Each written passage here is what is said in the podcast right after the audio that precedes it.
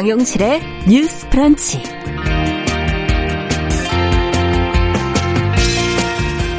안녕하십니까, 정용실입니다. 5.18 민주화 운동 기념식 수중계로 조금 늦게 인사를 드리게 됐네요. 자, 해마다 이맘때면은 많은 정치인들이 광주로 향하고 5.18 정신을 이야기를 하지요. 올해도 마찬가지가 아닐까 하는 생각이 드는데요. 또 더구나 내년 대선을 앞두고 있는 만큼 그 속에 든 계산, 진정성, 이것을 좀 더 면밀하게 들여다봐야 할 것 같습니다. 광주로 향한 여야 정치권의 움직임, 그리고 5.18 정신에 대해서 오늘 함께 생각해 보겠습니다. 자, 5월 18일 화요일 정용실의 뉴스 브런치 문을 엽니다. Ladies and gentlemen. 새로운 시각으로 세상을 봅니다. 정용실의 뉴스 브런치 뉴스픽. 네, 오늘 정용실은 뉴스 브런치 짧게 진행이 되고요. 뉴스픽으로만 진행을 하도록 하겠습니다. 오늘 화요일과 목요일을 책임져 주시는 두 분 잘해 주셨어요. 신보라 국민의힘 전 의원 나오셨습니다. 네, 안녕하세요. 정은혜 더불어민주당 전 의원, 안녕하십니까? 네, 안녕하십니까? 네. 지금 앞서 같이 저희가 5.18 민주화운동 기념식 중계를 저희 같이 보고 있었는데, 김부겸 국무총리께서 국무총리로서 광주 시민 영령 앞에서 이제 사죄하는 모습도 저희가 이제 직접 보게 됐거든요. 오늘 이 기념사 두 분은 어떻게 들으셨는지 한 말씀씩 좀 들어보죠. 네. 먼저 정은혜 의원께서. 일단 김부겸 총리님께서 어떻게 보면 첫 이렇게 공식 일정으로 이렇게 광주를 또 방문을 하셔서 이렇게 또 말씀을 해주셨는데 가장 지금 좀 저는 인상적이었던 네. 부분은. 그날의 진실을 밝히고 광주 앞에 무릎 꿇고 용서를 구하십시오라는 말씀입니다. 왜냐하면 지금 41주년이라고 하는데 저는 사실 41주년이라는 것 자체도 좀 부끄럽더라고요. 네. 왜냐하면 41년이 흘렀지만 우리가 그 정신을 계속 계승하려고는 하나 정말 아직도 찾지 못한 분들도 많고 그 당시에 참여했던 분들이 모두 다 부인하는 상황에서 피해자만 있는 어떻게 네. 보면 그런 상황인 것 같습니다. 그래서 정말 그 유가족들 정말 아직도 그 밝혀지지 않은 진실 이런 것들이 너무 좀 가슴이 아프고요. 이것들이 정말 해결이 되고 그런 상황에서 어떻게 보면 우리가 그분들의 그 숭고한 그 죽음에 대해서 또 기릴 수 있는 좀 그런 좀 5.18이 되었으면 하는 바람이 있습니다. 네, 진실 규명이 중요하다. 자, 어떻게 보십니까, 신보라 의원께서는? 네, 김부겸 총리의 이제 첫 어떻게 보면 공식 행보인데요. 진상 규명, 그다음에 가해자들의 진정한 사과. 그다음에 살아있는 역사로서의 5월의 광주를 기억하자. 네. 이런 메시지가 저도 인상 깊게 다가왔습니다. 그리고 이제 대구에서 국회의원을 역임하셔서 그런지 이제 그 대구와의 광주의 인연 그렇죠. 이런 것들을 또 마지막에 좀 강조를 하셨더라고요. 예. 실제 지금 41주기로 되어 있지만 여전히 민주화 운동에 대한 진상규명 부분들은 우리 세대가 함께 안고 가야 될 이제 숙제이고 현재 네. 진행형이다. 예. 근데 이제 살아있는 역설에서 5월 정신이 그런 실제 지금의 문재인 정부에서도 민주주의라고 하는 정신에서의 구현이 잘 되고 있느냐라고 하는 부분에 대해서는 많은 국민들께서 좀 의구심을 갖고 있는 부분도 있다. 그걸 또 최근에 이제 윤석열 전 총장이 살아있는 역사로서 또 현재 진행형이다 5.18이 그런 메시지를 통해서 문재인 정부를 간접적으로 또 비판을 한 것으로 보이는데요. 네. 그런 부분들까지 오늘 또 함께 얘기 나누면 좋을 것 같습니다. 네, 지금 마침 이제 여야 정치인들의 행보를 언급했던 내용들 얘기를 해주셨는데 어떻게 보십니까? 두 분께 요 관련 내용 먼저 신보라 의원께서 네. 좀 정리해 주시면 네. 같이 한번 고민해 보죠. 외해에 있는 일이긴 하지만 특히 예. 대선을 앞두고 있기 때문에 예. 41주기와 또 차기 대선이 300일이 채 남지 않은 상황에서 여야 네. 정치인들의 광주 행보가 눈에 띄는데요. 민주당은 핵심 기반인 호남 지키기로 송영길 대표 등 당 지도부와 이재명 지사, 정세균 전 총리, 이낙연 전 대표가 광주로 갔습니다. 네. 민주당은 광주행과 함께 정책 경쟁도 나서고 있는 모양새인데요. 이재명 지사는 5.18 유공자에 대한 현금 지원을 발표하고 정세균 전 총리는 5.18 정신으로 검찰과 언론개혁 입법을 주장하고 이낙연 전 대표는 개헌구상을 광주에서 발표하기도 했습니다. 국민의힘 지도부도 김종인 전 비대위 체제부터 시작한 호남구의 전략을 강화하는 측면에서 광주행을 하고 있다고 보이는데요. 김기현 원내대표는 첫 지방 일정으로 광주를 찾은 지 11일 만에 기념식에도 참석을 하고요. 원희룡 지사, 유승민 전 의원은 민주묘지 참배를 했습니다. 정운천, 성일종 의원의 경우는 이례적으로 유족회의 초청을 받아서 5.18 추모제에 참석하기도 했습니다. 호남 관련 활동과 5.18 관련 법안 개정에 노력했다는 것으로 초청되었습니다. 윤석열 전 검찰총장도 이례적으로 5.18은 현재도 진행 중인 살아있는 역사라는 SNS 메시지를 내놓기도 했습니다. 예.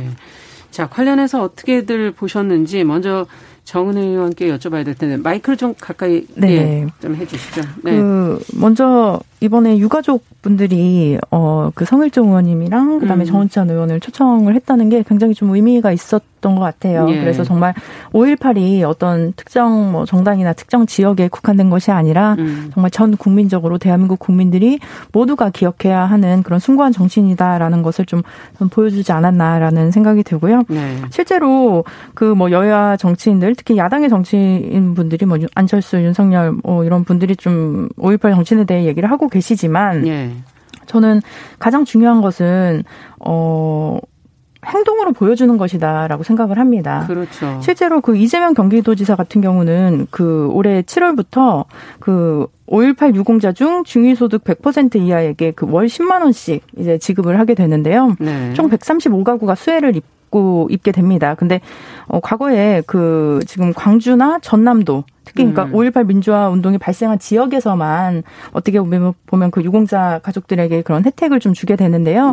이게 좀 경기도에서 이번에 또 처음 시작을 하게 되고 전국적으로 좀 시도에서도 좀 그런 지원들이 있어야 되지 않나 그런 생각을 해보고요.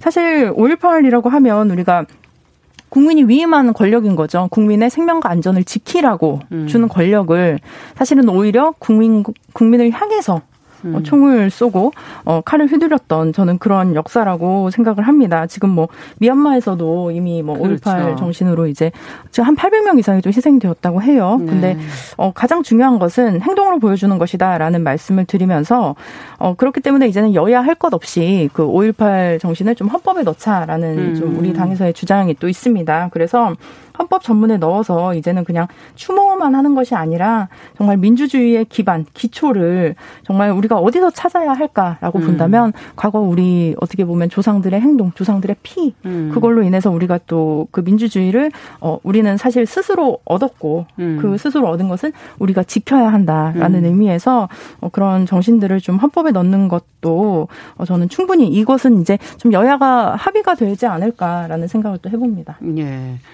자, 어떻게 보십니까, 신보라 의원께서는? 네, 우선 여야 정치인들의 광주행 행보 당연히 진정성 있는 행보라고도 평가는 하고 싶은데 특히 저는 이제 국민의힘에 있다 보니까 최근 이제 국민의힘의 호남 행보에는 좀 박수를 좀 쳐주고 싶다는 생각이 듭니다. 왜 이제서야 이렇게 했을까? 그 전에도 충분히 이런 행보들을 진정성 있게 보여드릴 수 있었을 텐데 그런 한편으로 또 아쉬운 마음도 들고 실은 저도 이제 광주에서 태어나서 고등학교까지 학창시절을 광주에서 보냈고 실은 이제 5.18 민주묘역은 또 뭐 중고등학교 때 소풍으로 가던 공간이기도 했거든요. 그러니까 과거의 아픈 역사이고 기억이지만 후세계는 치유와 화합 이런 공간으로 조금씩 이제 변화해 가고 있다라고 생각을 하는데 제가 정치인이 돼서 광주를 방문해 보니까 정말 우리 당이 광주 시민들이 굉장히 몹쓸 땅이 되어 있다라고 하는 것이 굉장히 가슴 아프게 많이 느껴졌습니다. 그래서 2019년에 광주를 방문했을 때 유가족분들이 그때 당시 이제 뭐 자유한국당이란 이름이었는데 자유한국당 이제 어떻게 여기로 오느냐 이제 그런 비난의 목소리를 들었을 때 정말 너무 가슴이 아팠고요. 우리 당 일부 의원들의 그런 왜곡된 발언들 이런 것들은 정말 있어서는 안 된 일이라고 저도 생각을 합니다. 네. 그리고 정치권이 분열과 갈등을 조장하기보다는 저는 이제 치유와 화합의 그런 것으로 나아가기 위한 노력을 더 할 필요성이 있고 그런 측면에서 이번에 정운천 의원과 성일종 의원이 유가족 유족회 초청을 받아서 공식 추모제에 이렇게 참석을 하게 된 거는 정말 그 두 분이야말로 진정성이 거기서 인정이 된 거 부분이 있겠죠. 예. 일부. 그리고 이제 특히 이제 김종인 비대위 체제에서 호남에 직접 찾아가고 진정성 있게 또 사과를 하고 그 호남과의 동행 의원 이런 것들을 당 차원에서 진행을 했었어요. 네. 그걸 이제 주도적으로 또 이끌어 가셨던 분이 이제 정운천 의원입니다. 그리고 성일종 의원은 이제 5.18 단체가 공법인화가 될 수 있도록 그 법안을 개정하는데 그 위원 상임위원회 간사를 맡아서 이제 역할을 한 거죠. 그 부분의 공로가 인정이 돼서 이번에 초청이 되게 됐습니다. 그것이 저도 정치권에서부터 이루어지는 화합과 치유의 어떤 상징적인 모습이 아닐까라고 생각을 합니다. 네. 앞으로도 지금 말씀해 주신 것처럼 진실 규명이 과연 어떻게 될 것인가. 그걸 통해서 5.18의 정신이 계승될 수 있도록 다 같이 노력을 좀 해야 될 것 같네요. 자, 이제 저희가 다른 뉴스도 하나 좀 더 보고 가도록 하죠. 어제가 이제 강남역 살인 사건의 5주기였습니다. 5주기를 맞아서 이 추모제가 온라인 또 오프라인으로도 계속 이어졌는데요. 이 사건이 어떤 사건이었는지 또 5년 전이기 때문에 또 잊어버리신 분들도 계실 것 같고 또 어떤 추모 움직임이 있었는지도 저희가 좀 짚어보면서 관련된 내용을 좀 같이 고민해 보도록 하죠. 예.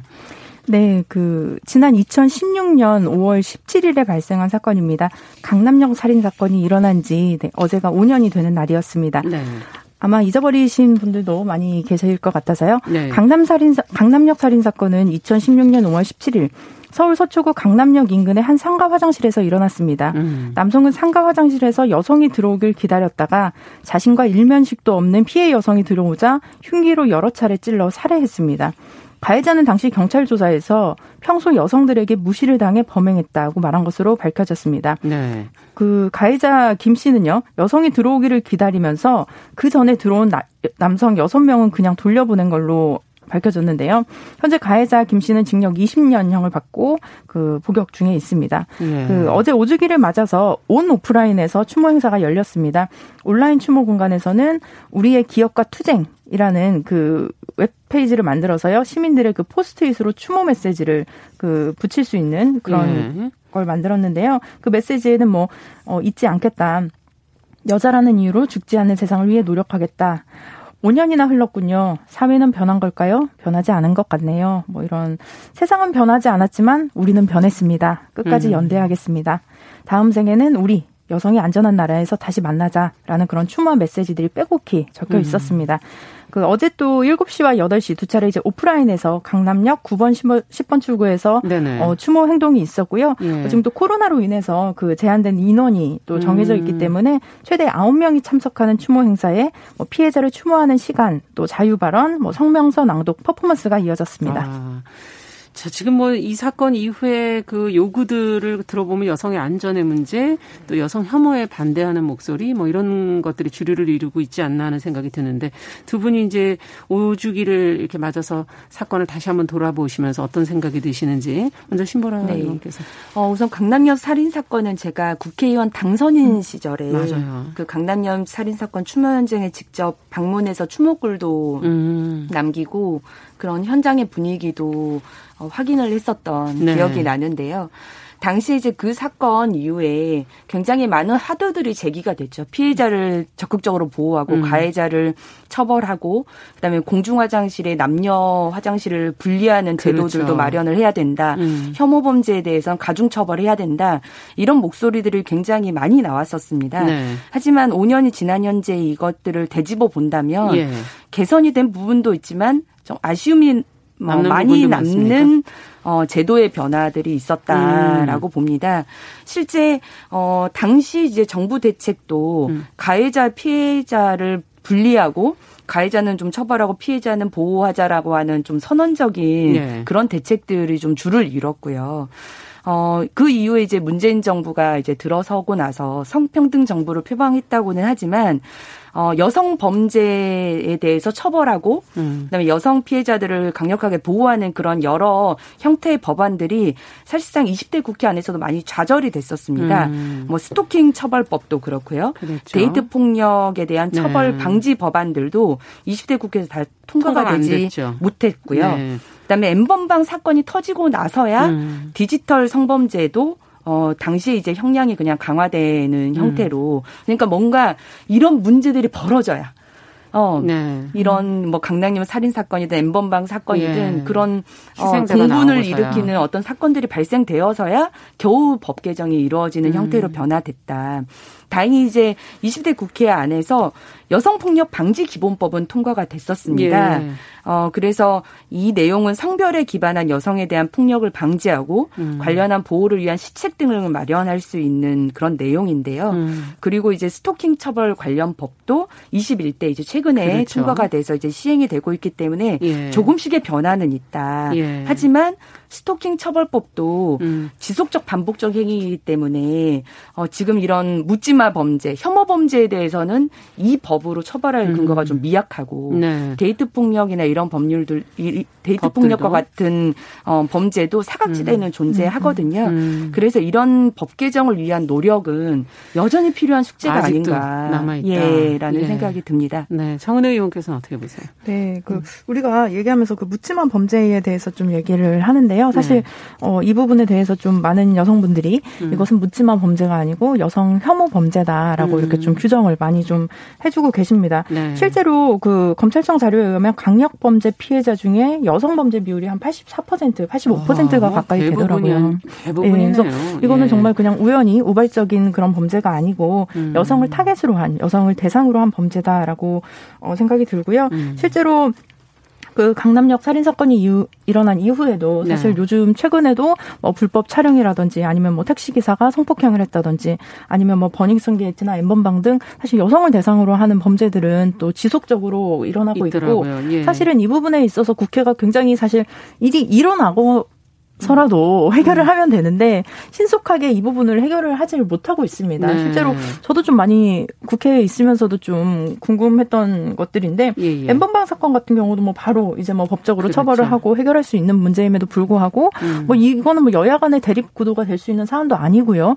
그런데도 불구하고 그 입법 을 제정하는 과정에서 굉장히 좀 시간도 걸리고 좀 어려움도 있었던 걸로 저는 좀 기억을 합니다. 예. 저는 그 이번에 그 여성 혐오 범죄가 좀 아시아인 혐오랑 굉장히 비슷하다고 보는데요. 특히 지금 그 미국에서는 아시아인 여성 혐오 범죄가 또 너무나 심각합니다. 그렇죠. 아시아인이자 여성인 분들을 또 혐오하는 범죄가 있는데 특히 이런 특정 뭐 인종이라든지 특정 성별을 대상으로 한 혐오 범죄들은 우리가 뭐 차별금지법도 얘기를 했지만 이런 부분에 있어서 정말 좀 해결을 좀 강력하게 또 처벌을 해야 인식도 변화가 되어야 되겠네요. 세상이라고 생각합니다. 네.